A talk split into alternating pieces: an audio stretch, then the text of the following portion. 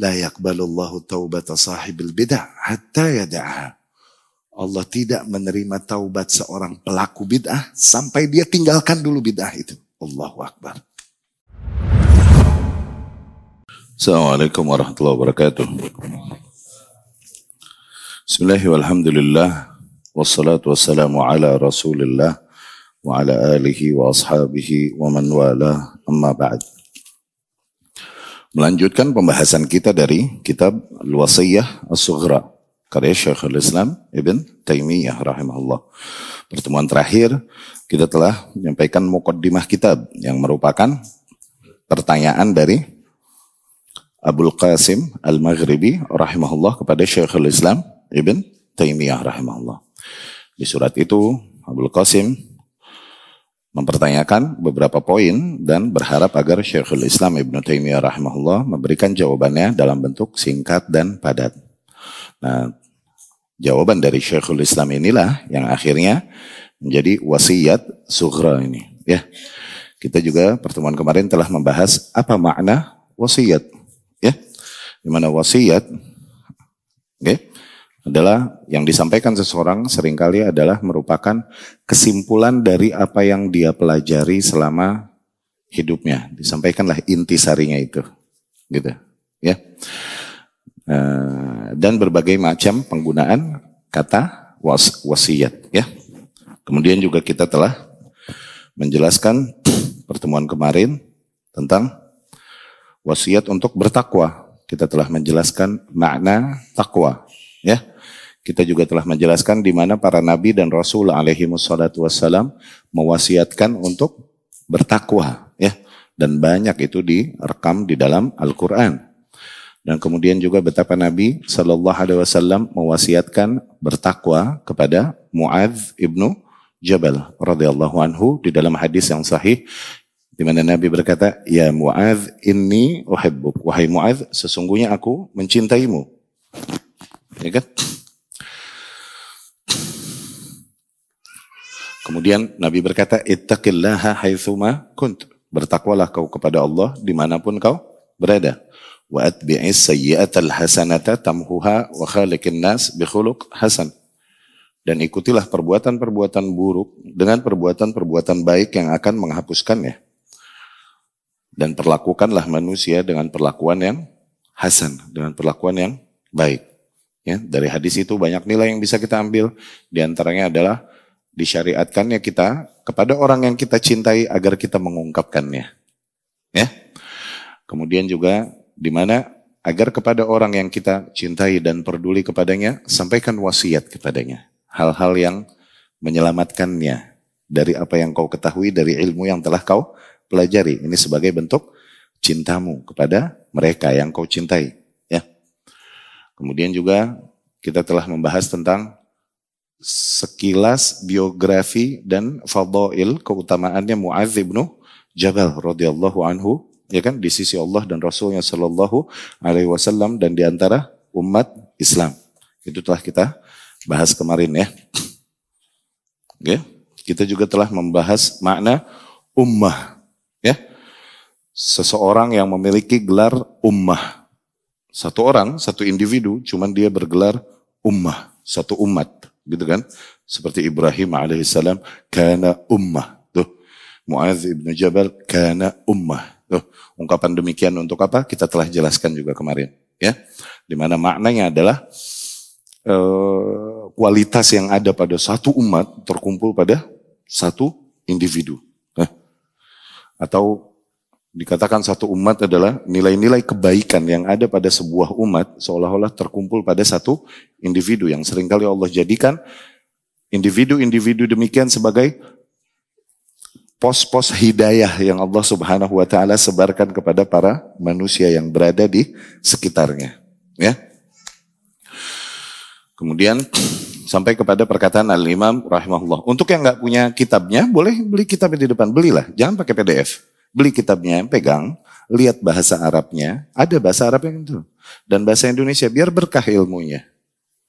Ya, biar berkah ilmunya, beli kitabnya. Jadi pegang dari dulu, dari zaman ke zaman, sunnah ilmu itu dengan lembaran dan dengan tinta. Ya, Untuk yang belum pegang kitab ya peganglah biar berkah. Untuk yang punya kelebihan harta Allah beri beli, beli banyak bagi. Demikian. Itu di antara pahala yang mengalir dari sisi sodakoh dan dari ilmu yang bermanfaat juga sangat mengalir dari banyak sisi. Ya. Tayyib. Sampai perkataan Al-Imam rahimahullah. Thumma innahu wasa hadhihi al-wasiyah fa'ulima annaha jami'ah. Dan Nabi Shallallahu Alaihi Wasallam kemudian mewasiatkan kepada Muaz wasiat ini, ya, yakni wasiat untuk bertakwa kepada Allah Subhanahu wa Taala, ya. Maka dapat diketahui betapa wasiat tersebut jamiah, jamiah. Ungkapan jamiah ini diungkapkan untuk sesuatu yang mengumpulkan seluruh nilai, mengumpulkan seluruh nilai yang baik di dalam hal ini ya. Yani kalimat bertakwa adalah wasiat yang jamiah. Yani kalimat takwa ini menghimpun semua bentuk hal-hal yang sifatnya amal saleh, melakukan apa pun yang Allah perintahkan dan menjauhi apa pun yang Allah larang. Semua hal yang bentuknya demikian, maka beri gelar dia hal tersebut adalah bentuk ketakwaan. Nah, maka dengan mewasiatkan ketakwaan, kita mewasiatkan seluruh amal bentuk amal sah amal saleh. Itu jami'ah maksudnya. Ya. Wahia kadzalik liman aqalaha dan demikianlah memang takwa bagi mereka yang memahaminya. Ya. Ma'annaha tafsir al-wasiyah al-Qur'aniyah. Dan takwa padahal takwa itu sendiri adalah tafsiran dari wasiat yang ada di dalam Al-Qur'an.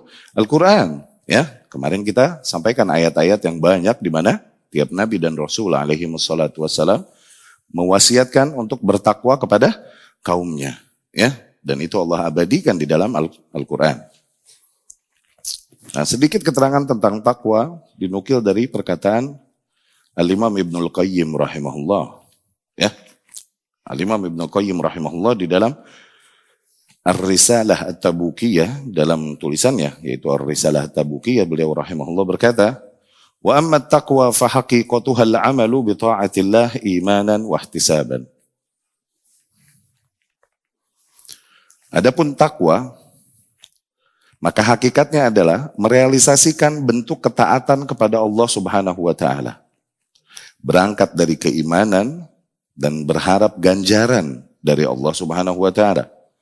Baik sifatnya amran wa nahyan, yakni baik sifatnya melakukan apa pun yang Allah perintahkan atau meninggalkan apa pun yang Allah larang. Fayaf'alu ma amarallahu bihi imanan wa tasdiqan biwa'dih sehingga seseorang merealisasikan apa yang Allah perintahkan kepadanya, berangkat dari keimanannya, berangkat dari keyakinannya akan janji-janji Allah, wa yatruk manahallahu anhu dan ia tinggalkan apa pun yang Allah larang ke atasnya, imanan bin nahyi wa khaufan min wa'idih. Berangkat dari keimanannya terhadap larangan tersebut dan berangkat dari rasa takutnya terhadap ancaman-ancaman Allah Subhanahu wa taala Sebagaimana Talak Ibn Habib rahimahullah berkata, "Idza waqa'atil fitnah fadfa'uha bittaqwa." Ketika fitnah terjadi, maka padamkanlah dengan takwa. Ketika fitnah terjadi, maka padamkanlah dengan takwa. Qalu wa takwa? Kemudian orang-orang bertanya, apa maknanya takwa tersebut? Qal, maka Talak bin Habib rahimahullah berkata, "An ta'mala bi ta'atillah ala nurin min Allah tarju thawab Allah." Tuh, Takwa adalah agar kau melaksanakan ketaatan kepada Allah di atas cahaya dari Allah, yakni di atas hidayah, bentuk-bentuk ketaatan yang sesuai dengan apa yang diajarkan Rasulullah Sallallahu Alaihi Wasallam, nah, dan dengan mengharapkan ganjaran-ganjaran dari Allah, dari Allah. Wa anta truka maksiat Allah dan ketika kau meninggalkan pelanggaran-pelanggaran terhadap Allah, ala nurim min Allah, di atas cahaya dari Allah, fatakhafu Allah. Berangkat dari rasa takutmu akan hukuman-hukuman Allah subhanahu wa ta'ala. Allah berfirman, walibasu taqwa dhalika khair. Dan sungguh pakaian takwa itu jauh lebih baik. Ya. Kama qila syi'ran sebagaimana disebutkan di dalam syair, idzal mar'u lam yalbas thiyaban min at-tuqa taqallaba uryanan in kana kasiya. Ya salam. Hah? Ketika seorang individu tidak menggunakan pakaian takwa pada dirinya, maka jadilah ia terhitung seorang yang telanjang kalaupun dia mengenakan sandang. Tuh. Ketika seorang individu tak menggunakan pakaian ketakwaan pada dirinya, maka terhitunglah ia telanjang kalaupun terdapat sandang ke atasnya. Ya. Dan kemudian di dalam syair juga, khallidh dhunuba saghiraha wa kabiraha fahuwa tuqa wasna kamashin fawqa ardi syauki yahdharu ma yara. Allah, ajibnya Arab. Tinggalkanlah semua bentuk dosa yang kecilnya ataupun yang besarnya. Dan itulah bentuk ketakwaan. Dan bersikaplah sebagaimana seseorang yang berjalan di atas jalanan atau di atas tanah yang penuh dengan duri yang senantiasa dia waspada atas apa pun yang dilihatnya. La tahkiranna saghiratan innal jibala minal hasa. Dan jangan kau pernah meremehkan dosa-dosa kecil. Karena sesungguhnya bahkan gunung pun terbuat dari batu-batu kerikil. Allah. Ajib. Eh? Wa ahsan min dhalika qaulullah ta'ala. Tapi lebih indah lagi dari semua syair itu adalah firman Allah sendiri. Wa tazawwadu fa inna khairaz zadit taqwa ya ulil albab. Ya? dan ber, persiapkanlah perbekalan kalian. Dan sesungguhnya sebaik-baiknya bekal adalah ketakwaan. Dan bertakwalah kalian kepadaku, wahai orang-orang yang berakal. Ya. Wadda ibnu Aunin rajulan faqala lahu alaika bitaqwallah fa innal muttaqi laisa alaihi wahsyah. Ibnu Aun rahimahullah ketika mengucapkan selamat tinggal kepada seseorang, ia mewasiatinya, jagalah ketakwaan kepada Allah. Karena sesungguhnya mereka yang bertakwa tidak menemukan kesepian di dalam hatinya. Yang mereka senantiasa bersama Allah subhanahu wa ta'ala. Ya.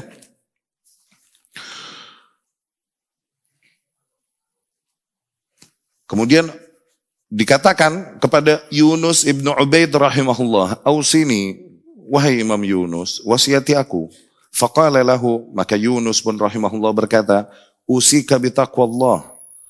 Aku wasiati engkau untuk senantiasa bertakwa kepada Allah wal ihsan dan agar kau berbuat ihsan. Ya. Fa innallaha ma'al ladzina taqaw wal ladzina hum muhsinun. Sesungguhnya Allah senantiasa bersama orang-orang yang bertakwa dan bersama mereka yang berbuat ihsan. Waqad su'ila Rasulullah sallallahu alaihi wasallam. Demikian juga di riwayat Imam Bukhari, Rasulullah sallallahu alaihi wasallam telah pernah ditanya, "Man akramun nas?" Wahai Rasulullah, siapa manusia yang paling mulia? Rasul pun menjawab sallallahu alaihi wasallam, "Atqahum lillah." Yang paling bertakwa di antara mereka kepada Allah. Syuf. Jadi itu kaidah di kita. Inna akramakum indallahi atqakum. Ya, sesungguhnya orang yang paling mulia di antara kalian di sisi Allah adalah orang yang paling bertakwa di antara kalian. Ya. Jadi kemuliaan di sisi Allah Subhanahu wa taala tidaklah terhitung dari nasab. Enggak. Tidak terhitung juga dari harta. Enggak. Enggak kehitung dari turunan siapa dia, pak anak siapa dia, enggak ada, enggak ada, enggak ada urusan. Ya, atau sekaya apa uangnya dan lain-lain atau posisinya strata sosialnya di lingkungan sosialnya itu nggak terhitung sama sekali. Kemuliaan di sisi Allah Subhanahu wa taala adalah dengan kadar ketakwaan. Semakin tinggi kadar ketakwaan yang ada pada diri seseorang, maka semakin posisinya mulia di sisi Allah Subhanahu wa taala. Ya.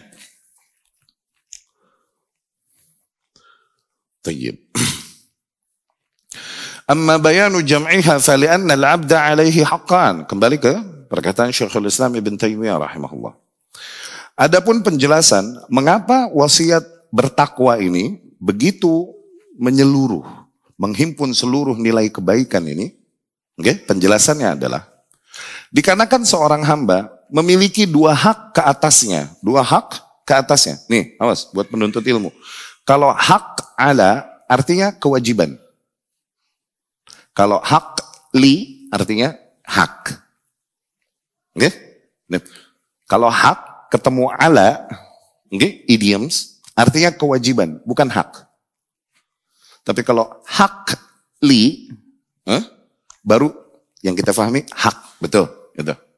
Kalau hak ketemu lam, li, maka artinya hak. Nih, abda alaihi haqqan. Tuh, karena seorang hamba itu memiliki dua hak alaih ke atasnya. Tuh. Nah, hak sama atas artinya apa? Kewajib, kewajiban, ya. Maknanya seorang hamba memiliki dua kewajiban ke atasnya. Hakun lillahi azza wa jal, yaitu untuk memenuhi hak-hak Allah azza wa jalla ini kewajiban yang pertama. Yang kedua, hakun li'ibadih.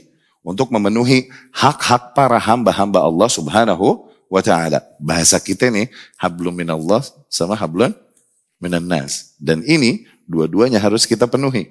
Ya.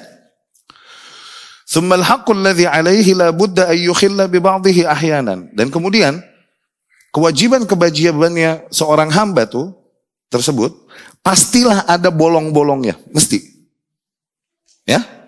Imma bitarki makmur, entah dengan meninggalkan apa yang diperintahkan, au anhu atau entah dengan melakukan apa yang dilarang. Yang ini dosa, hatem, pasti terjadi. Oke? Okay? Dosa itu, kekurangan itu pasti terjadi pada manusia dan itu fitrah. Kullu bani Adam. Setiap anak-anak Adam ini adalah orang-orang yang bukan berbuat salah, Khatta'un itu artinya senantiasa berbuat salah. Beda dengan berbuat salah. Oke? Okay? Ya? Yani senantiasa. Nggak pernah berhenti berbuat salah. Wa khairul khatta'in. Dan sebaik-baiknya orang yang senantiasa bersalah, berbuat salah adalah at-tawwabun. Tawwabun apa tawwabun? Bukan orang yang bertaubat, bukan. Orang yang senantiasa bertaubat. Artinya begitu. Kalau orang bertaubat, at-taib. Orang bertaubat. Tapi tawab, yakni sering bertaubat. Nah. Ya, senantiasa bertaubat. Dan itu yang dituntut. Karena kaidah kita nih, enggaklah seseorang dengan bertaubat kemudian hilang hawa nafsunya dan kemudian enggak bikin dosa lagi, kemudian muncul sayap di punggungnya. Ya enggak majelasnya sama Jibril sama Mikail alaihi wasallam. La, la, la. Dia tetap human being. Dia manusia, dia akan berbuat dosa. Oke? Okay? Maka di antara bentuk rahmat Allah Subhanahu wa taala adalah ketika seorang hamba sadar bahwa dia bikin dosa. Oke? Okay? Karena dengan kesadarannya ini ada banyak faidah di antaranya. Dengan kesadarannya ini ada tashih azam. Dia memperbaiki dosanya ini. Dengan apa? Dengan taubah, dengan istighfar, dengan inabah. Karena dia sadar dia dosa, dia salah. Oke? Nah permasalahannya syubhat yang akhirnya membawakan kepada bid'ah, ini lebih dicintai syaitan. Kenapa? Si pelaku nggak ngerasa salah. Dia ngerasa di atas kebenaran. Makanya bid'ah wahidah ahabbu ila syaitan min alfi maksiyah. Satu bid'ah jauh lebih dicintai syaitan daripada seribu maksiat. Kenapa? Maksiat dilakukan seorang hamba, dia tahu ini maksiat nih. Tapi bid'ah dilakukan. Dia merasa ini ibadah yang mendekatkan diri kepada Allah subhanahu What tuh ribetnya tuh di situ. Ya. Jadi di antara bentuk rahmat Allah, ketika seorang hamba bisa menyadari kesalahannya dan dosanya. Karena dari situ banyak faidah. Faidah yang pertama, dia bisa memperbaiki kesalahan dan dosanya. Dengan istighfar, taubah, inabah. Dan yang kedua, dengan menyadari itu, jadi adam ta'zim li nafsi. Dia jadi nggak mengagungkan dirinya. nggak tahu diri dia watadzalluluh. Dengan itu dia menghinakan dirinya di hadapan Allah Subhanahu wa taala karena sadar dengan dosa-dosanya. Ya. Tuh, itu maksudnya ketika seorang hamba dia punya hak, hak-hak Allah ke atasnya, yakni kewajiban dia kepada Allah dan kewajiban dia kepada hamba-hamba Allah Subhanahu wa taala. Dan pastilah berbicara tentang kewajiban seorang hamba, mesti ada hal-hal yang akhirnya dia bikin dosa. Oke? Okay? Entah bentuk dosanya adalah dengan melakukan yang dilarang, melanggar yang dilarang, atau meninggalkan yang diperintahkan. Tuh, dosa ada dua macam.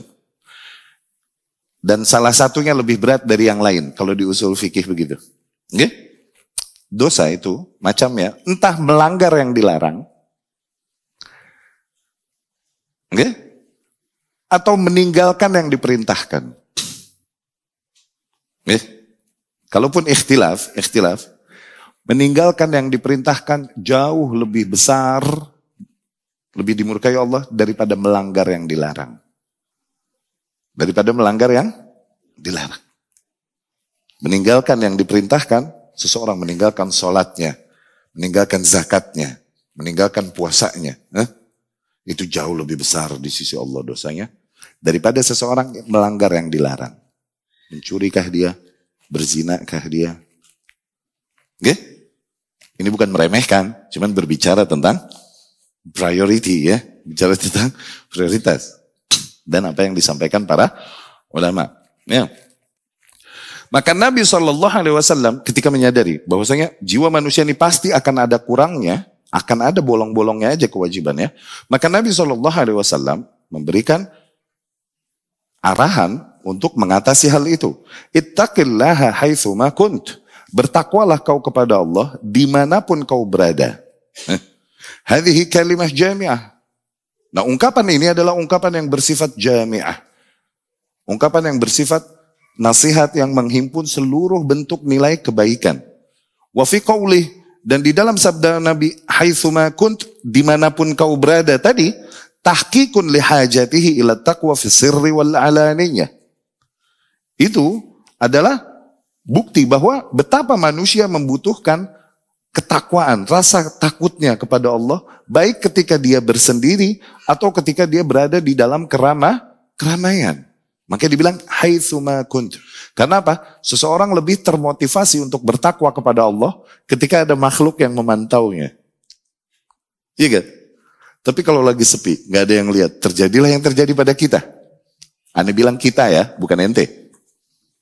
Terjadilah itu fitrah manusia. Makanya Nabi Shallallahu Alaihi Wasallam mengungkapkan, ittaqillah haitsu ma kunt. Bertakwalah kau kepada Allah. Yang dijagalah nilai takut, rasa takutmu itu kepada Allah. Takwa artinya apa kemarin? Khauf, takut. Jagalah rasa takutmu itu kepada Allah. Di mana pun kau berada. Ya. Tuh. Wa'at bi'is sayyi'atal hasanata tamhuha. Dan ikutilah perbuatan-perbuatan buruk tersebut dengan perbuatan-perbuatan baik yang akan menghapuskannya. Ini kalau diterjemahkanlah, ikutilah. Cuman maksudnya balaslah. Balaslah. Atau neutralize, netralisirlah dosa-dosa itu dengan amal soleh yang akan menghapuskannya. Nah ini tips. Wallah ajib. Betapa rahmatnya Nabi Shallallahu Alaihi Wasallam kepada umatnya. Dikasih kita tips gimana caranya nyiasatin dosa. Nyiasatin dosa. Wallah kita butuh ini. Kita butuh ini. Oke? Okay? Dan terutama anak. Anak butuh ini. Oke? Okay? Dikasih tipsnya caranya nanti. Zen kita terusin. Dan balaslah perbuatan-perbuatan buruk tersebut, yakni dosa-dosa itu, dengan perbuatan-perbuatan baik, yakni dengan amal-amal saleh yang mendatangkan pahala, tamhuha yang akan menghapuskannya, yakni menghapuskan catatan bu, buruk. Yakni, fa inna tabib mata tanawala al-maridu syai'an mudirran amarahu bima yuslihu. Wadhambu lil abdi ka'annahu amrun hatam. Demikian seorang tabib. Ketika pasien yang datang, dia habis mengkonsumsi sesuatu yang akhirnya menjadi maldorot untuk dirinya, pastilah seorang tabib akan memerintahkan sesuatu yang neutralize, apa menawarkan ya, ya, menawarkan racun yang masuk itu atau hal yang maldorot yang masuk ke dalam tubuhnya itu. Hakikatnya dosa juga demikian. Ka'annahu amrun hatem. Itu hal yang benar-benar matematis. Amrun hatam yakni matematis. Yakni satu tambah satu itu dua. Ya, dua kurangin satu itu satu. Zen. Falkayis, maka orang yang smart, huwa alladhi la yazal ya'ti minal hasanat bima yamhus sayyiat. Orang yang smart, orang yang cerdas, orang yang genius. Hakikatnya adalah orang yang senantiasa melakukan hasanat, melakukan amal-amal soleh dengan tujuan untuk menghapus dosa-dosa yang terjadi pada dirinya. Wa inna ma qaddim wa inna ma qaddama fi lafdhil hadits as-sayyi'ata wa in kanat maf'ulah lianna al-maqsuda huna mahwaha la fi'l al-hasanah. Di dalam hadis ini yang didahulukan adalah redaksi sayyi'ah dulu wa atbi'is sayyi'atal hasanah. Padahal sayyi'ah di sini posisinya maf'ul, objek. Oke? Oke?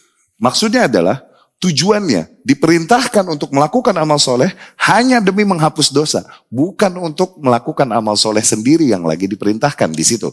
Tapi emang lagi disuruh untuk melakukan amal soleh hanya dalam rangka untuk menghapus dosa. Seperti sabda Nabi Shallallahu Alaihi Wasallam, seperti sabda Nabi Shallallahu Alaihi Wasallam, subbu alaihi dhanuban min ma, siramlah dengan seember air, siramlah ke atasnya dengan seember air. Jadi ada kasus, ada badui. Badui, badui ya ini hidupnya biasa di di alam bebas. Oke? Okay? Kalau ngomong kenceng, kenapa? Karena di alam bebas mereka angin kenceng. Kalau ngomong pelan ke bawah angin suara ente. Jadi kalau ngomong kenceng, terus tabiatnya keras, kenapa mainnya mau ontak mulu? Oke? Okay? Dan kemudian nomaden ini itu. Dan mereka nggak punya WC. Oke? Okay? Jadi kalau mereka perlu sesuatu, tinggal cari pojokan, dia ngeden di situ. Demikian badui tabiatnya. Kemudian ketika datang ke Rasul Shallallahu Alaihi Wasallam yang hidupnya di kota, oke, okay? ini badui pengen pipis, pengen buang air kecil. Di tembok masjid dia kencing, tuh lihat. Ente mau ngetop, mau dikenang sejarah, ente kencing di masjid Nabawi. Dikenang sejarah ente. Hmm. Dia kencing di situ. Akhirnya para sahabat zajaruh pada memakinya dan bahkan mau memukulinya. Rasul Shallallahu Alaihi Wasallam lihat satu rahmatnya Rasul, kedua faham makosid syariah. Da'u la tuzrimu, biarkan dia, biarkan dia, jangan kalian ganggu dia. Yakni la taqta'u alaihi baulah. Jangan kalian tahan, jangan kalian membuat dia menahan air kencingnya. Okay? Nah kenapa Nabi bilang gitu sallallahu alaihi wasallam? Satu rahmatnya. Ini orang nggak tahu. Oke? Okay? Karena biasa di alam bebas. Begitu kan? Yang kedua, makosid syariahnya lihat. Kalau lagi kencing, ditahan, diomelin, panik, akhirnya belepetan ke mana-mana gak? Makanya biar dia terusin, biar fokus satu titik. Tuh. Ini akhaf. Ini lebih ringan. Oke? Okay? Casualitiesnya di situ.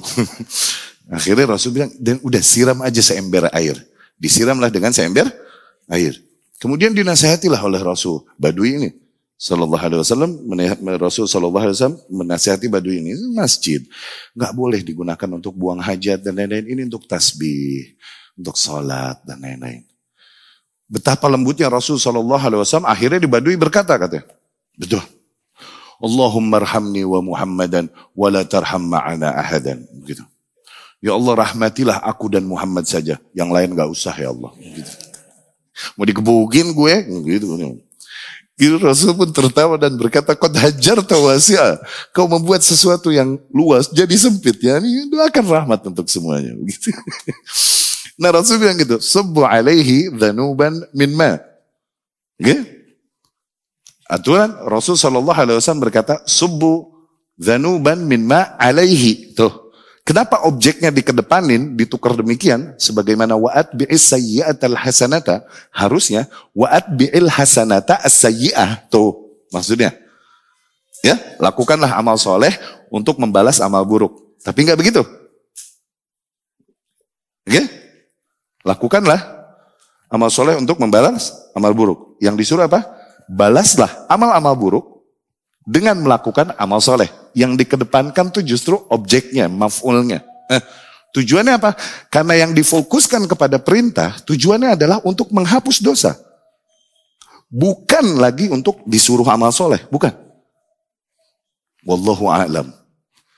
Kalau emang dihitung matematis. Okay?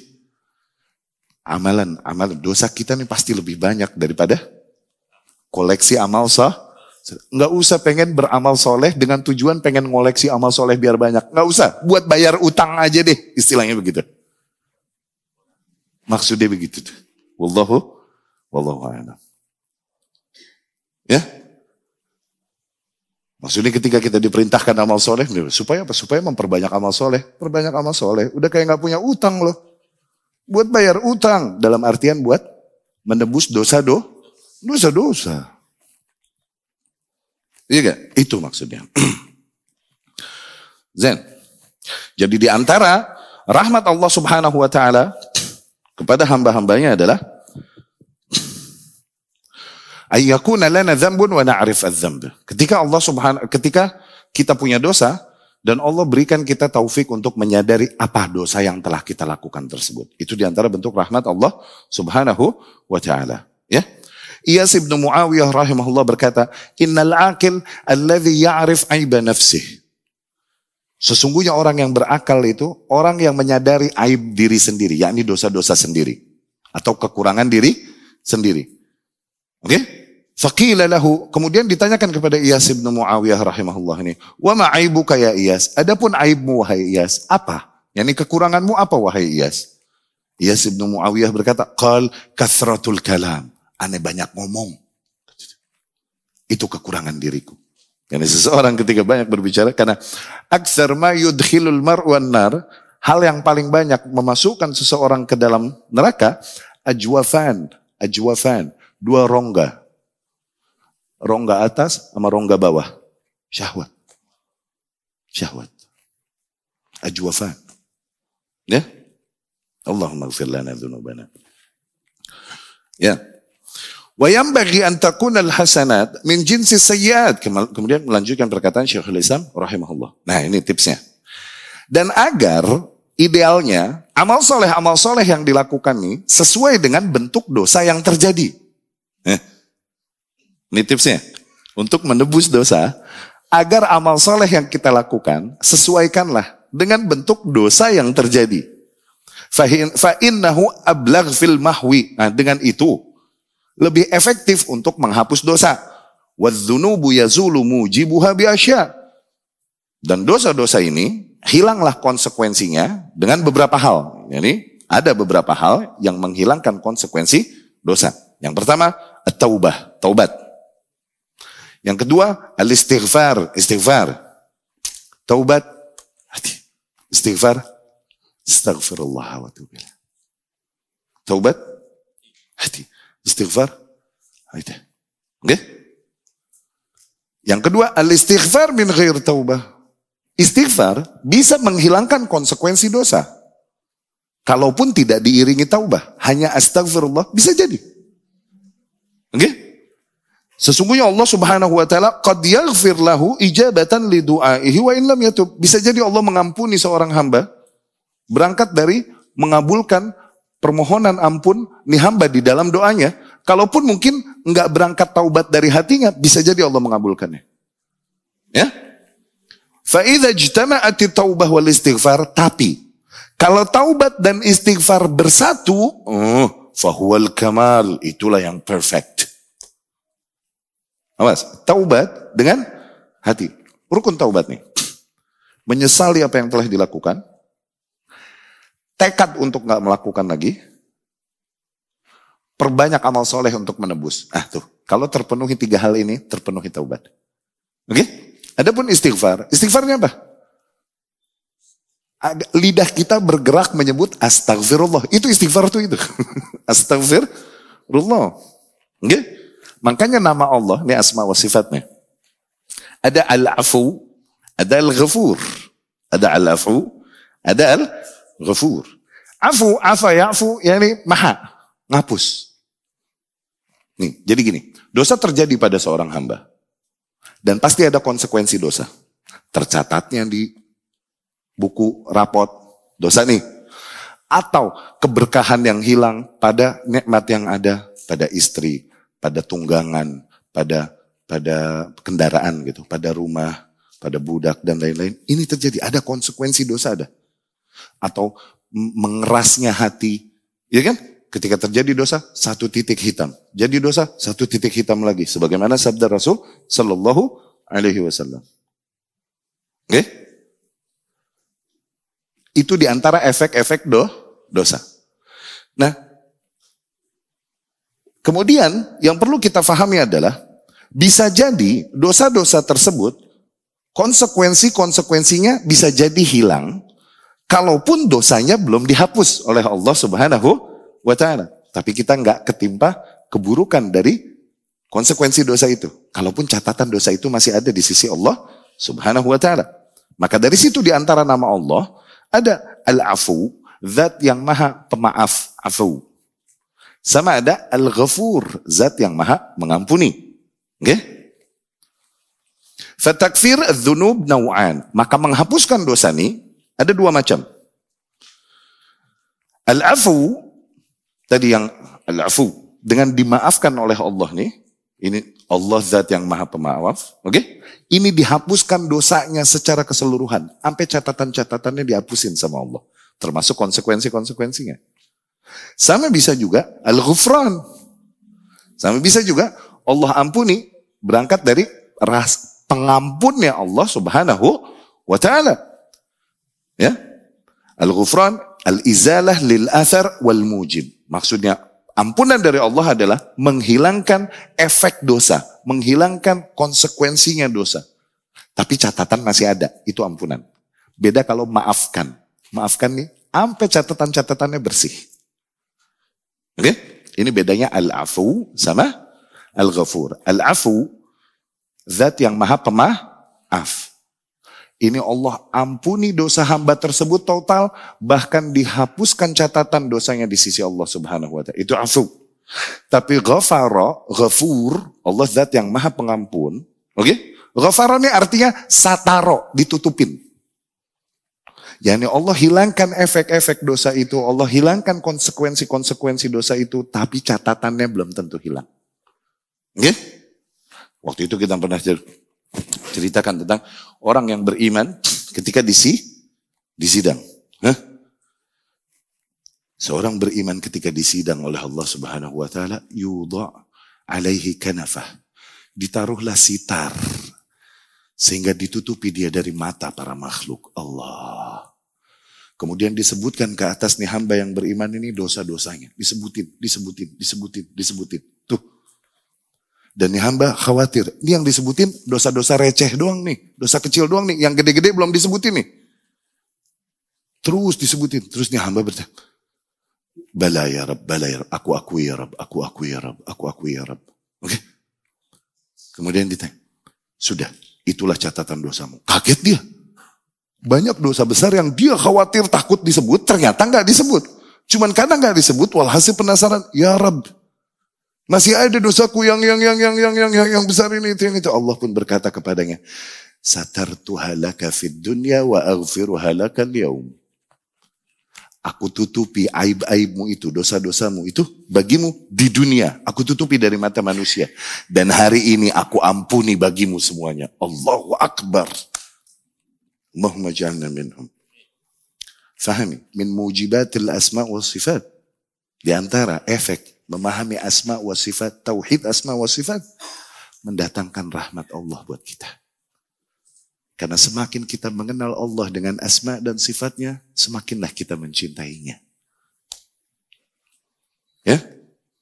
Itu bedanya al-afu sama al-ghafur. Al-afu, yani Dihapuskan, dimaafkan. Ya ini dihapuskan totally udah. Tapi Al-Ghafur, eh, efek-efeknya, asar, efek-efek dan konsekuensi-konsekuensinya dihilangkan. Tapi catatan masih ada, awas. Oke? Nah, dari situ, kita membutuhkan istighfar diiringi dengan tahu, taubat. Dari situ bahkan Rasul. Bahkan dia adalah zat yang telah diampuni baginya seluruh dosanya yang telah berlalu dan yang akan datang. Tapi tetap sallallahu alaihi wasallam di dalam sehari berkata seratus kali astagfirullah wa atubu ilaih astagfirullah wa atubu ilaih astagfirullah. Syuf, siapa kita? Bahkan Rasul. Ya? Bahkan Rasul sallallahu alaihi wasallam memohon ampun dan taubat kepada Allah dalam sehari seratus kali astagfirullah wa tubuh ilaih. Iya enggak? Tips. Tadi disarankan agar amal soleh yang dilakukan sesuai dengan dosa yang terjadi. Itu lebih efektif untuk menghapuskan dosa. Nah, contoh, kalau seseorang kasus dosanya adalah kurang ajar sama orang tua, oke? Okay? Maka agar dia yubalir berlebihan di dalam berbakti kepada orang tua. Tuh, sebisanya manisin, jenguk, pijitin, kasih hadiah-hadiah. Karena dosanya di situ. Faham? Ente habis gosipin saudara ente, gibahin, ente sebar aibnya. Ente tahu bro, si Fulan, dia Power Ranger bro. Ente aibnya disebarin. Dosa gak? Aib kan? Oke? Okay? Nah bagaimana menghapusnya? Takaluf, takaluf, takaluf ini membebani diri berlebihan ketika kau mengaku kepadanya, akhi aneh dulu gibahin ente. Jangan, takaluf itu. Tapi caranya, kau puji dan sanjung dia. Sebutkan kebaikan-kebaikannya dan mohonkan doa rahmat Allah subhanahu wa ta'ala baginya. Tuh, caranya begitu. Jangan ngaku sama dia. Bro, aneh gibahin ente. Aneh sebut dia tuh, ente ambil apa ya, kotak amal masjid Nah. Jangan. Jangan ngaku kalau nggak ketahuan jangan ngaku. Itu takaluf. Itu takaluf. Membebani diri berle, berle Kau berbuat baiklah padanya. Beri, beri hadiah, beri sodako. Orang yang kau zalimi, kau balas demikian. Oke?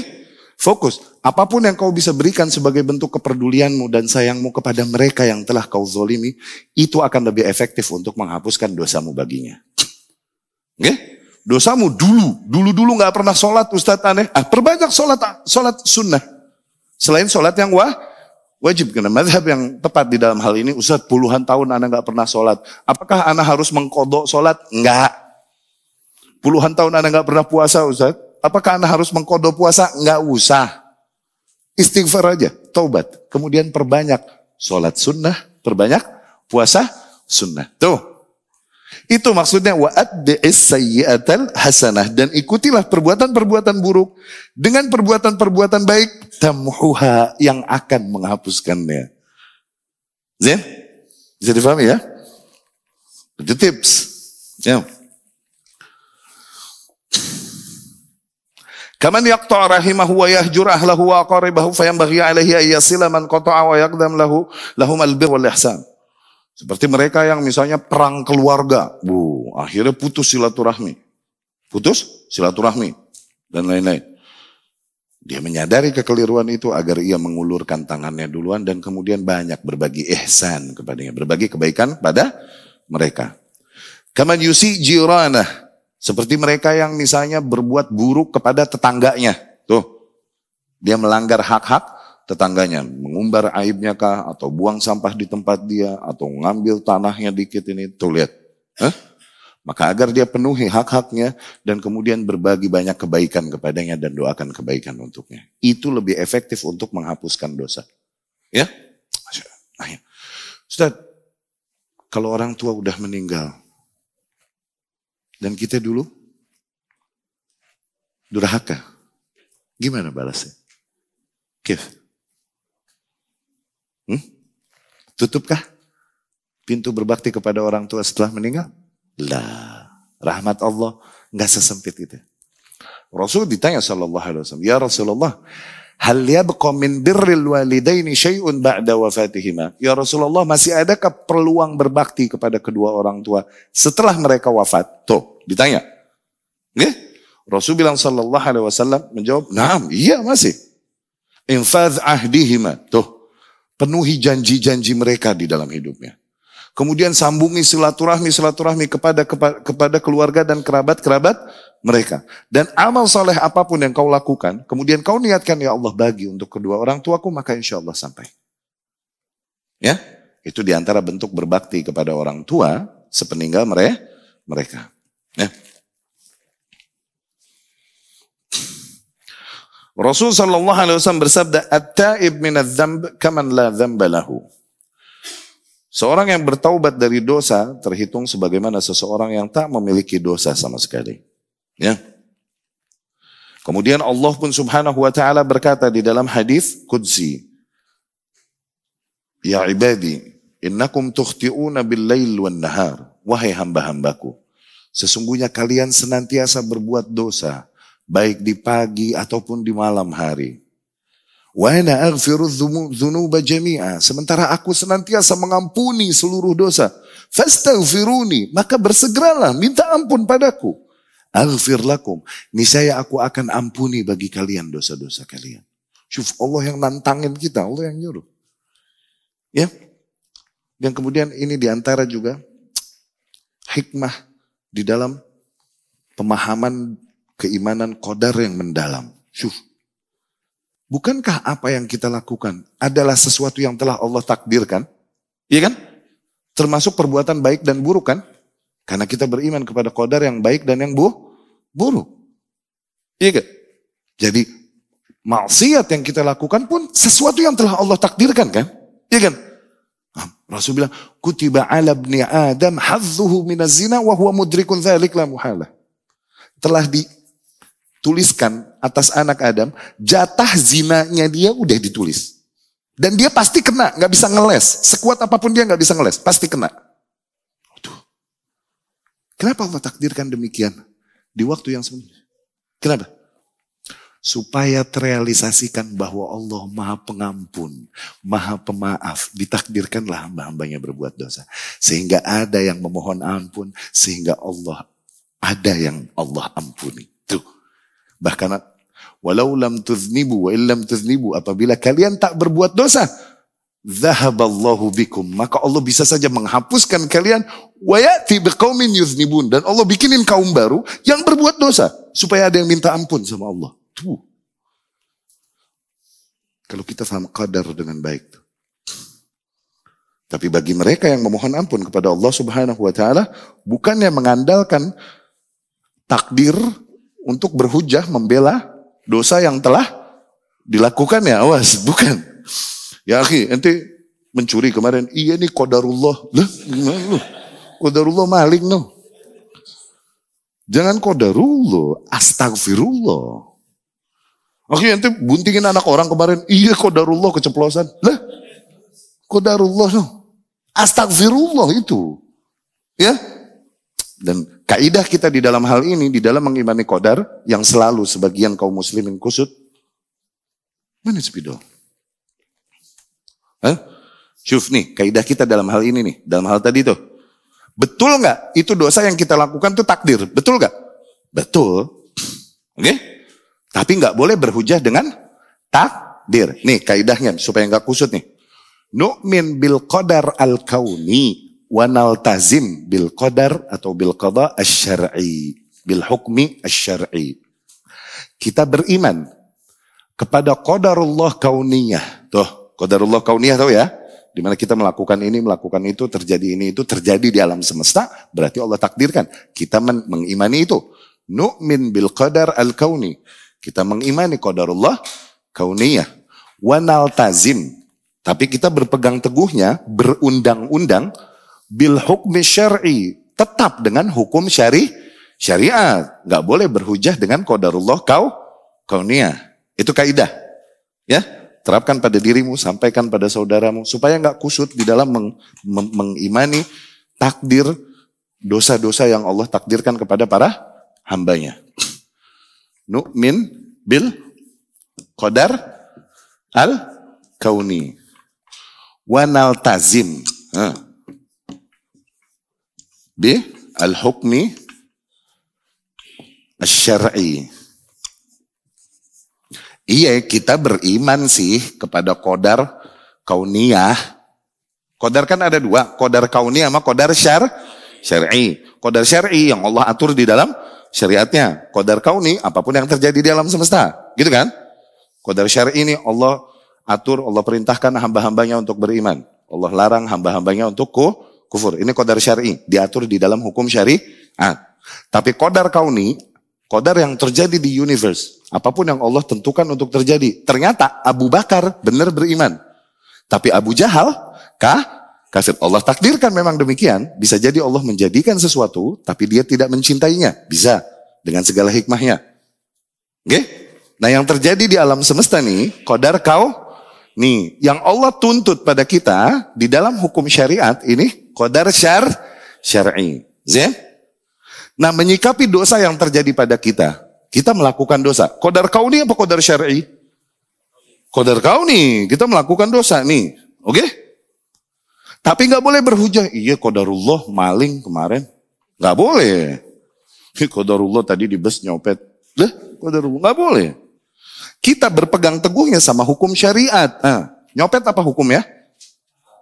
Nah kalau habis melakukan hal yang haram harus apa? Istighfar taubat tuh bilang astagfirullah jangan kodarullah. perbaiki kesalahannya. Tuh, gitu. Ya, tuh kaidah tuh. Nu'min bil qadar al-kauni wa naltazim bil hukum asy-syar'i. Ya. Kita ber kita beriman kepada qadarullah kauniyah betul apa pun terjadi karena Allah takdirkan mau maksiat mau taat betul kita beriman. Tapi berpegang teguh mah, berpatokan mah sama hukum syariat, nggak boleh sama qadar kauni. Ya. Tayyib. Jadi Allah Subhanahu wa taala mengampuni seluruh dosa. Ya, innallaha yaghfiru dzunuba jami'a. Allah mengampuni seluruh dosa. Enggak ada dosa yang enggak diampuni dengan istighfar dengan taubat, dengan taubat. Enggak ada dosa yang enggak diampuni. Termasuk syirik, termasuk syirik. Adapun syirik yang tidak diampuni di dalam firman-Nya innallaha la yaghfiru ayyushraka bih. Ah, sesungguhnya Allah tidak mengampuni apabila ia disyirikkan. Ah. Wa yaghfiru ma duna dzalik liman yasha dan Allah ampuni dosa-dosa selain kesyirikan bagi siapa pun yang dikehendakinya, okay? maka maknanya yang pertama, yang dimaksudkan tidak diampuni tadi, apabila orang tersebut mati di atas kesyirikan dan belum bertaubat darinya, nah itu nggak diampuni, diabadikan di neraka. Adapun dia pernah syirik kemudian taubat, maka Allah Subhanahu wa taala mengampuninya. Para sahabat muhdaramin Muhdoromin ini sahabat yang mengalami dua fase ya. Fase jahiliyah sama fase is. Nah, dulunya gimana? Syirik gak? diampuni dengan taubat. Itu maksud dari ayat itu satu. Maksud dari ayat itu yang kedua juga, Ibnu Taimiyah, Ibnu Katsir rahimahumullah menyampaikan dan Allah mengampuni dosa-dosa selain syirik bagi siapa pun yang dikehendakinya. Maknanya, kalaupun hamba tersebut belum memohon ampun tapi Allah mau ampuni, Allah ampuni. Allahu akbar. Begitu besarnya rahmat Allah. Allah mengampuni dosa-dosa itu bagi siapa pun yang dikehendakinya. Artinya apa? Allah ampunin kalau Allah mau ampunin, kalaupun nih hamba belum minta ampun sama Allah. Tuh. Ya Kemarin kita ceritakan, ada dua orang saudara. Yang satu bertakwa kepada Allah, luar biasa. Yang satu ahli maksiat.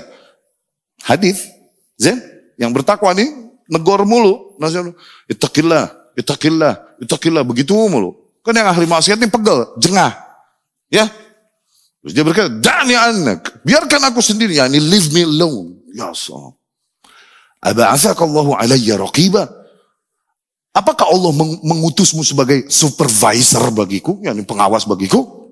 Biarkan aku sendiri. Jengah nih dia nih. Eh terus yang bertakwa ini ber, marah digituin dia berkata, Wallahi la lak. Demi Allah, Allah takkan mengampunimu. Akhirnya dimatiin dua-duanya sama Allah, kemudian dibangkitkan dan Allah bertanya, Man alai? Alla. Siapa tadi berani songong? Mendahuluiku. Berani berkata, aku takkan mengampuni si fulan. Hah? Semua amal solehnya aku hanguskan dan aku lempar dia ke neraka. Hah? Si ahli maksiat, semua amal buruknya aku ampuni. Dan aku lempar dia ke dalam syurga. Aku masukkan dia ke dalam syurga. Tuh lihat, ada cerita minta maaf gak? Ada cerita istighfar tobat gak? Enggak kan? Yang ada malah ngelawan. Tuh, tapi kalau Allah mau, si pelacur yang memberi minum anjing, diampuni baginya, dimasukkan ke dalam. Ada cerita istighfar tobat gak? Kalau Allah mau ampunin, Allah ampunin. Kalau Allah mau ampunin, Allah ampunin. Dengan seremeh-remehnya sebab Allah ampunin. Air putih dikasih buat anjing. Sodakoh, sodakoh air putih buat anjing lagi yang najong. Yang najas, najasa ya ini. Lihat. Itu maksudnya. Wa yaghfiru maduna dzalika liman yasha. Allah ampuni dosa-dosa selain dosa syirik bagi siapa pun yang dikehendakinya hatta wa illam yatub artinya gitu kalaupun hamba tersebut belum bertaubat darinya Allahu akbar ya Asalif kemudian hal ketiga ya yang menjadi penghapus konsekuensi dosa al-a'mal as-salihah al-mukaffirah amal-amal saleh yang menjadi kifaratnya oh ya amal-amal saleh yang menjadi kifaratnya. Yang menghapuskannya. Oke? Okay? Ya, secara umum ya. Misalnya uh, riwayat dari Himran, uh, riwayat dari Maula Utsman ibnu Affan radhiyallahu anhu suatu hari ia melihat Utsman ibnu Affan da'a bi ina'in wa tawadda. Utsman bin Affan radhiyallahu anhu minta ambilin air, kemudian Utsman berwu, berwudu. Dan dia mencuci setiap anggota wudhu tiga kali, tiga kali, tiga kali.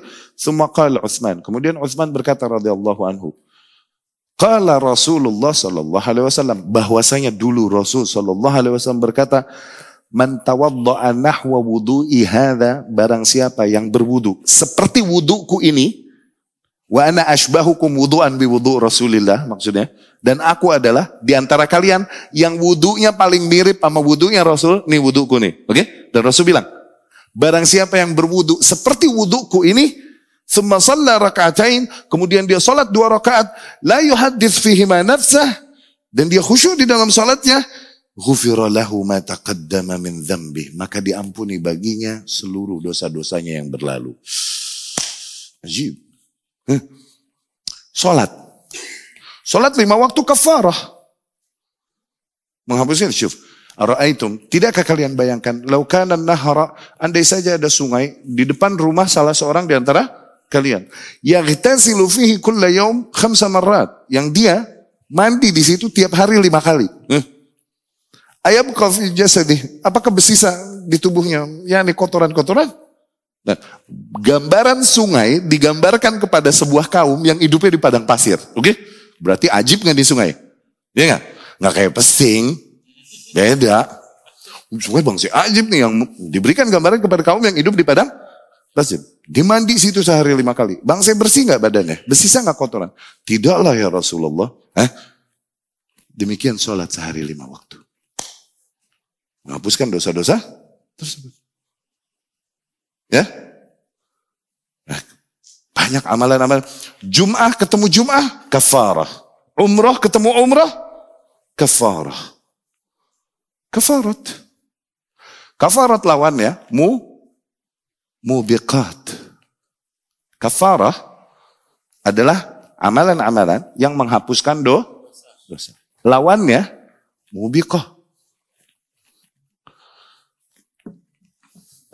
Lawannya mubiqah. Hal-hal yang menghanguskan pahala. Hal-hal yang menghanguskan pahala. Jamaknya kafarat, begitu ya, mubiqat, begitu ya.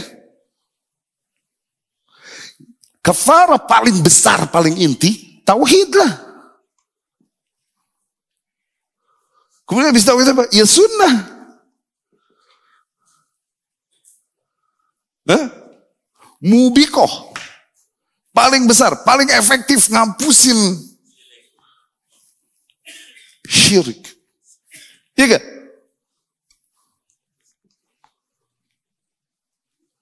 Sunnah bid'ah.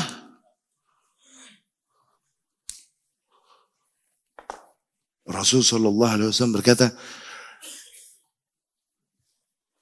"La yaqbalullahu taubata sahibil bid'ah hatta yada'ha." Allah Subhanahu wa taala takkan menerima taubat seorang pelaku bid'ah sampai ia tinggalkan dulu bid'ah itu. Allah. Syukur. La yakbalullahu taubata sahibil bid'ah hatta yada'ha. Allah tidak menerima taubat seorang pelaku bid'ah sampai dia tinggalkan dulu bid'ah itu. Allahu Akbar. Tentunya tauhid dan ittiba kepada sunnah Rasul Sallallahu Alaihi Wasallam menjadi prioritas inti dari kifarat tersebut. Ya, sebagaimana hadithul bitaqah yang pernah sering kita dengar, di mana seorang hamba dihamparkan di hadapannya 99 catatan dosa yang mm, memanjang. Dan setiap lembaran tersebut uh, sejauh mata memandang. Dan ada 99 kemudian itu semua dapat dikalahkan timbangannya dengan la ilaha illallah Muhammadar Rasulullah. Tapi dengan kita fahami dengan baik makna la ilaha illallah Muhammadar Rasulullahnya ya sesuai dengan uh, apa yang dimaksud di dalam syari syariat ya. Kemudian al-kafarat muqaddarah atau terhapuskan dosa-dosa dengan kifarat-kifarat yang memang telah ditentukan bentuknya. Okay? Kama yukaffir al-majami' fi Ramadan sebagaimana kifarat dari kasus jima' di bulan Ramadan. Eh? Kafarat dari kasus jima' di bulan Ramadan. Ya. Yaitu bebasin budak atau puasa dua bulan berturut-turut atau kasih makan 60 miskin, ya. Atau mudhahir atau orang yang berkata zihar kepada istrinya, zihar, yakni dia berkata kepada istrinya nih dia talak istrinya dengan lafaz yang zahruk ka zahri ummi. Punggungmu seperti punggung ibuku. Berarti artinya udah amit-amit banget tuh udah dah, udah begitu. Eh terus dia balikan lagi, tuh. Itu udah zihar begitu dia balikan lagi, ada kifaratnya tertentu. Diatur oleh syariat, ya. Atau orang-orang yang melanggar beberapa larangan-larangan di dalam haji. Nah, seperti potong kuku kah, rambut nyukur, atau membunuh buruan, dan lain-lain. Autarik ba'da wajibatih. Atau seseorang meninggal sebagi, meninggalkan sebagian kewajiban haji. Ya. Bil kafarat al muqaddarah. Itu semua ada bentuk kafarat-kafarat yang ditentukan memang untuk kasus-kasus kasus-kasus tersebut. Wahia arba'ah. Ada empat macam. Ya. Hadi, bisa jadi hadi menyembelih, disuruh, entak membebaskan budak, sodakoh, sodakoh, siam, puasa. Ya. Diriwayatkan Abu Hurairah radhiyallahu anhu, seseorang datang kepada Nabi Shallallahu alaihi wasallam dan berkata, "Ya Rasulullah halakt, ya Rasulullah cilaka aku ya Rasulullah, aku cilaka." Gitu. Kal, "Wa ma ahlakak?" Eh, apa yang membuatmu celaka? Waqa'tu ala imraati fi Ramadan. Aku telah mensetubuhi istriku di bulan Ramadan. Ya ini siang-siang gitu. Ya.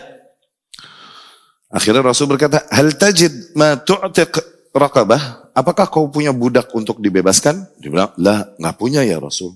Oh, gitu. Takdir tasum saum eh, syahrain mutatabi'in?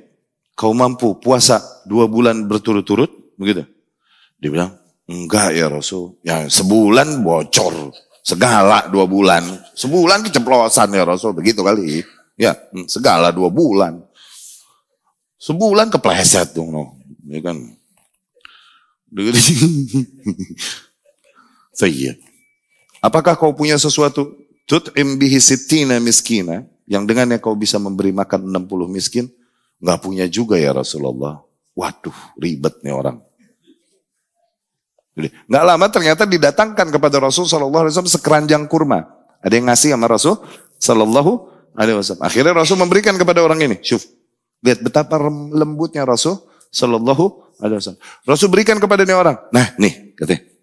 At'im bihi sitina miskinan. Tasaddaq bih. Nah, bersodakohlah kau dengan kurma ini kepada 60 miskin. Ini orang berkata lagi, syuf, kondisinya parah ya. Fahal ala afkar minna ya Rasulullah? Kepada siapa lagi ya Rasul? Kepada orang yang lebih fakir, lebih butuh daripada kita? Wallahi ma baina batayha ahlun ahwaj minna. Demi Allah tidak ada di antara dua tembok Madinah ini sebuah keluarga yang lebih membutuhkan lagi bantuan ini daripada keluargaku ya Rasul. Mau siapa lagi disodakoin gue butuh. Mau sodako sama siapa? Segala gue butuh. Rasul pun tertawa mendengar jawaban sahabat tersebut. Ya udah, khud wa muhalak. Ya udah ambil deh, udah kasih makan buat keluarga ente. Habis ngelanggar dikasih hadiah. Betapa lembutnya Rasul Sallallahu Alaihi Wasallam menyikapi hal tersebut. Karena hakikatnya, ikhwah, kesalahan yang terjadi, kesalahan yang sifatnya fitri. Hakikatnya fitrah manusia, emang sifatnya basic instinct. Oke? Okay? dia berjima di bulan Ramadan. Ya? Berbeda ketika kasus-kasus kesalahan berangkat dari syubhat. Ah, tuh. Berangkat dari mindset yang keliru. Itu kencengnya Rasul Sallallahu Alaihi Wasallam. Kemarin kita ceritakan kan? Bagaimana Rasul begitu tegas negor Mu'adz bin Jabal yang mengimami sholat isya pakai surat Al-Baqarah no dua setengah juz sholat isya lagi. Iya Dikit lagi subuh no baru kelar. Kalau kan nyambung tahajud tuh. Afattanun anta ya Mu'az, afattanun anta ya Mu'az, afattanun anta ya Mu'az. Apakah kau pembawa fitnah ya Mu'az? Apakah kau pembawa fitnah ya Mu'az? Apakah kau pembawa fitnah ya Mu'az? Ada yang ahli ibadah, sholat luar biasa, puasa luar biasa, kemudian ngerasa lebih adil dan lebih bertakwa daripada Rasul. Ketika enggak kebagian pembagian, bilang ittaqillah, bertakwalah kau kepada Allah. Uh, Rasul no digituin. Wa'dil fil kismah dan berbuat adillah di dalam pembagian. Yani engkau zalim, maksudnya begitu? Ngomong gitu sama Rasul? Lihat, pengingkaran Rasul kayak gimana? Hah? Anjing-anjing neraka. Tuh. Seburuk-buruknya bangke di atas muka bumi. Tuh lihat. Karena kesalahan dari mana? Syub, syubhat. Kenceng Rasul. Tapi seseorang datang kepada ya Rasulullah, "Idzan li bizina." Ya Rasulullah, izinin aku dong, aku mau berzina. Allah. Syubhat apa syahwat? Apa Rasul kencang? Atardah li ukhtik. Apakah kau ridho seseorang zina dengan saudarimu? Enggak. Zina dengan umimu? Enggak. Zina dengan bibimu? Enggak ya Rasul. Zina dengan saudara, eh, putrimu, kau ridho enggak? Enggak juga ya Rasulullah. Demikian orang lain. Enggak ridho juga kalau ente zinai ibunya, atau anaknya, atau saudarinya. Lembut nggak Rasul? Nah, tayyib, zina. Syubhat apa syahwat? Syahwat. Ya? Demikian lembutnya Rasulullah Sallallahu Alaihi Wasallam dan menempatkan setiap hal pada tempatnya masing-masing. Ya? Wa immal kafarat al mutlaqah dan kafarat juga bisa jadi bentuknya kafarat secara mutlak, bukan mukoyadah, bukan kafarat yang langsung ditentukan syariat, yakni amalan soleh apa pun yang menghapuskan dosa. Ini masuknya sebenarnya ke yang ketiga tuh, yang amal soleha, ya. Sebagaimana yang dikatakan Hudzaifah kepada Umar ibn Raj, Umar ibn al-Khattab radhiyallahu anhu, fitnatur rajul fi ahlihi wa malihi wa waladihi yukaffiruha as-salah was-siyam was-sadaqah wal amru bil ma'ruf wan nahi 'anil munkar fitnah yang terjadi pada seorang lelaki, pada keluarganya, hartanya, atau anaknya, ini semua terhapuskan. Dengan apa? Dengan sholatnya, dengan puasanya, dengan sodakohnya, dengan amar ma'rufnya, dengan nahi mungkarnya. Tuh. Yani fitnatur rajul fi ahli, maknanya begini. Sesuatu yang bikin seorang lelaki berbuat dosa, atau seseorang melakukan dosa. Oke? Okay? Entahlah karena pembelaannya atau rasa cintanya kepada saudara-saudaranya dan keluarganya. Akhirnya dia mengambil sesuatu yang gak seharusnya. Tuh, demi memenuhi kebutuhan keluarganya atau membahagiakan mereka dan lain-lain. Seringkali begitu. Oke? Okay? Dosa-dosa teknis demikian di dalam kehidupan ini terhapuskan seiring dengan amal soleh amal soleh yang wajib yang Allah perintahkan atas kita asal kita sempurnakan. Sholatnya, puasanya, apalagi ditambahin sodakohnya. Sodakoh tutfi al-khataya kama sedekah ini efektif menghapuskan kesalahan-kesalahan atau dosa-dosa kama tudfiun al-ma'un nar sebagaimana efektifnya air memadamkan api. Syuf bahkan bisnis, bisnis, buat yang bisnis. Ada aja kita ketika berbisnis mesti bersentuhan dengan hal-hal yang akhirnya aduh aturan di syariat nggak begini nih. Cuman kalau nggak begini nggak bisa jalan bisnis tuh. Sekarang ada begitu gak? Oke? Okay? Atau ada sumpah-sumpah gitu. Sumpah gue beli segini. Wah, lo gue beli segini. Udah, tuh lihat. Ada aja sumpah-sumpah yang dusta dan lain-lain. Oke? Okay? Wallah. Kalau udah pakai wallah kan. Iya gak? Untuk meyakinkan di dalam jual be, jual beli. Mesti terjadi deh teknis. Mau setakwa apa lagi? Oke? Okay? Atau bersentuhanlah dengan hal-hal yang gak seharusnya. Ribawi kah dan lain-lain. Tapi yang emang gak ada. Gak ada solusi lain atau ada solusi lain. Cuman akan begitu menyulitkan kalau gak mengambil cara itu. Gitu. Masyakoh jadinya. Misalnya terjadi demikian. Dan ini terjadi di dalam jual be, jual beli. Makanya Rasul bilang Shallallahu Alaihi Wasallam dikasih solusinya tips. Nah tips-tips begini nih sebenarnya enak kalau kita tahu. Kalau kita dapat itu, kita tangkap dari sunnah Rasul Shallallahu Alaihi Wasallam. Rasul bilang, ya ma'syarat tujar, wahai para businessmen, wahai sekalian pedagang. Inna bay'akum hadha tahduruhul ithm wa syayatin.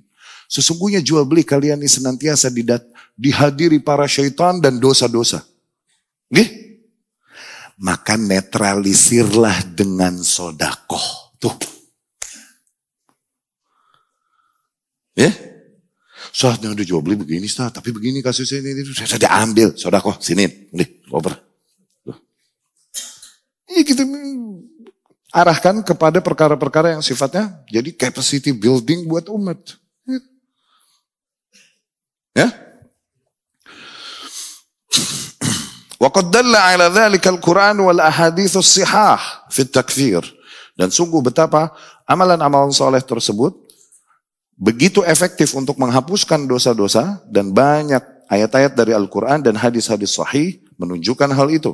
Bahwasanya sholat lima waktu, Jumat ketemu Jumat. Oh, kemudian Ramadan. Tuh, man sama Ramadana imanan wa ihtisaban, ghufira lahu ma taqaddama min dhanbi. Jadi kan, barang siapa yang berpuasa Ramadan, berangkat dari keimanannya dan emang benar-benar mengharapkan ganjaran Allah diampuni seluruh dosa-dosa yang telah berlalu. Ada lagi, mansam sitan bin syawal. Ah, barang siapa yang puasa enam hari di syawal, ah, diampuni baginya dosa-dosa yang berlalu. Itu begitu.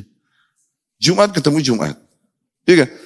Itu mungkin ada yang meninggal, kita takziah, kita solatin, kita nganterin ke ke kuburan dan lain-lain, begitu besar pahalanya dan lain-lain. Tuh lihat. Makanya selalu kita bilang, terkadang yang dikhawatirkan dari dosa bukan jumlahnya. Jumlahnya menakutkan, mencelakakan kita dosa nih. Bukan ngeremehin dosa. Jumlahnya menakutkan. Cuman ada hal yang lebih menakutkan lagi. Dari dosa-dosa yang kita lakukan. Apa?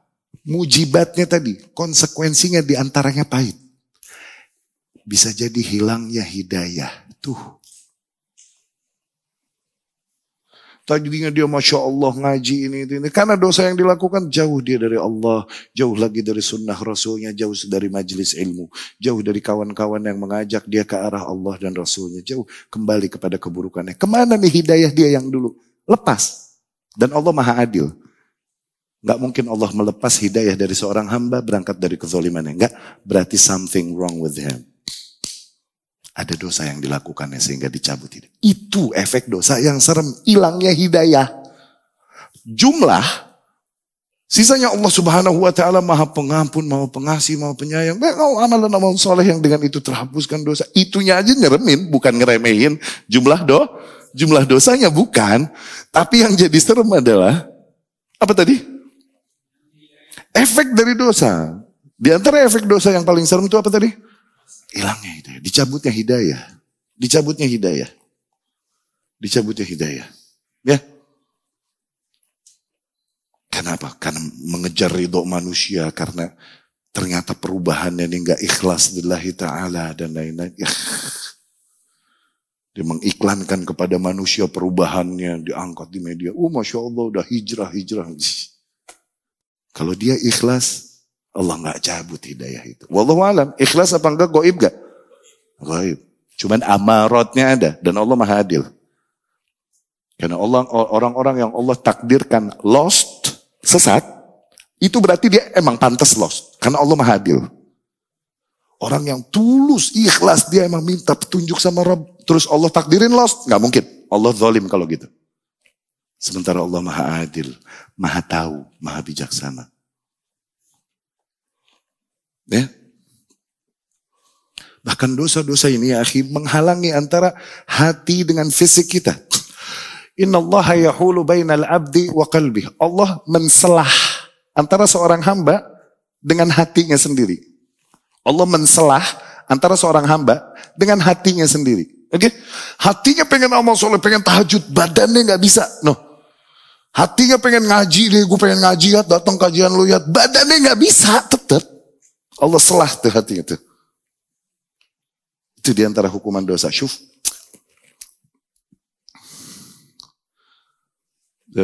Al-Thawri, Sufyan. Satu hari dia nggak bisa, 40 hari nggak bisa sholat malam. Dan aib buat para ahli ibadah kufa. Satu malam aja nggak tahajud, aib. Ini 40 hari pengen tahajud, nggak bisa-bisa, nggak bangun-bangun. Okay. Lidham bin aznabtuh. Wallah ini gara-gara dosa yang aku lakukan.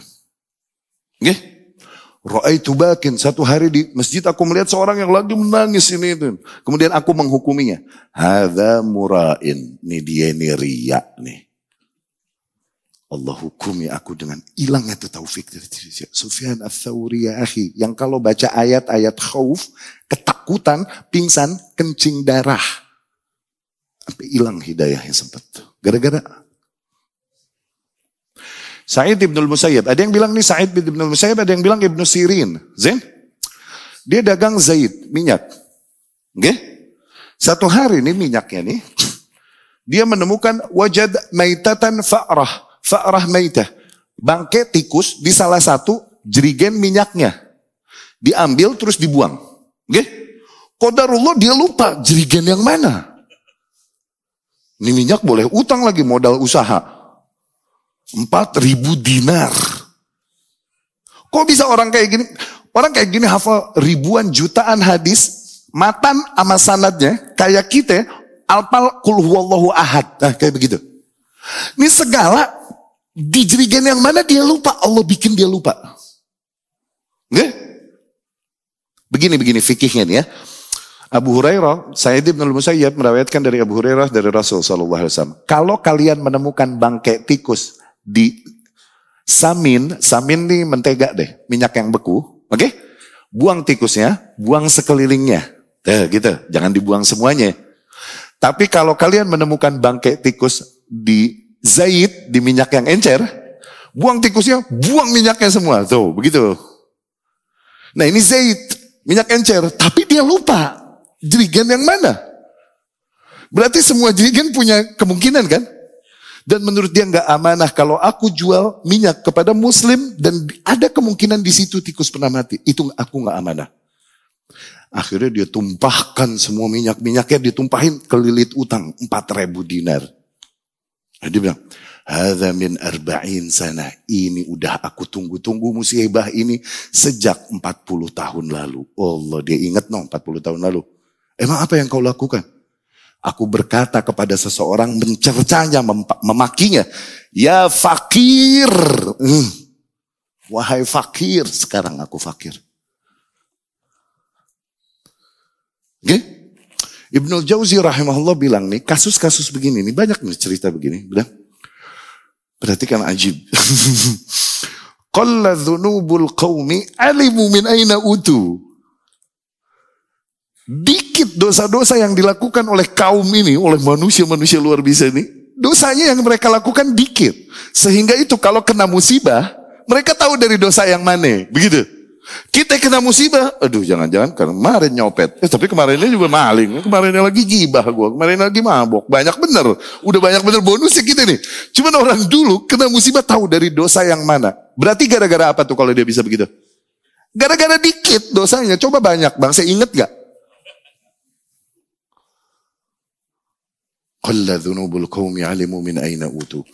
Inna Allah yahulu bainal abdi wa. Allah menselah antara seorang hamba dengan hatinya. Hatinya mau berubah ini itu. Tapi fisiknya tetap nggak bisa ngelawan. Hatinya mau mulai mencari jalan menuju Allah, menghadiri majelis ilmu, mendengarkan ayat-ayat Allah, sunnah Rasulnya SAW. Tapi badannya tetap nggak bisa. Ada aja meeting, meeting, meeting. Atau enggak meeting juga di selonjoran di rumah. Aduh iya pengen ngaji tapi mah jelas nih kopi. Gahwa syai. Enggak jalan-jalan. Tiap ketemu dia berjumpa, iya, gue mau datang, gue mau datang, gue mau datang. Nah, datang, datang. Ada apa yang terjadi? Allah selah hatinya. Allah menselah antara seorang hamba dengan hatinya sendiri. Sehingga niat-niat amal solehnya, fisiknya nggak bisa. Kan niat di hati kan. Pikir itu di hati kalau kita mah Islam mah. Nggak bisa fisiknya lakukan. Kenapa? Dosa. Astagfirullah wa Ya. Wahia kathirah liman talaqaha minas sunan khususan masunni fi fadail fi fadailil a'mal. Nah, amalan-amalan demikian banyak yang begitu efektif menghapuskan dosa-dosa seorang hamba. Ya, dari sunnah-sunnah Rasul Sallallahu Alaihi Wasallam banyak kalau seseorang mau mencarinya di buku-buku sunan sunan sunan khususnya yang berbicara apa buku-buku yang berbicara tentang fadailul a'mal. Ya keutamaan keutamaan amalan amalan. Tapi kita cukupkan sampai sekian. Alhamdulillah pertemuan yang akan datang kita lanjutkan lagi Terima kasih atas perhatian dan waktu yang diberikan. Subhanakallahumma wa bihamdika. Asyhadu an la ilaha illa anta astaghfiruka wa atubu ilaik. Assalamualaikum warahmatullahi wabarakatuh.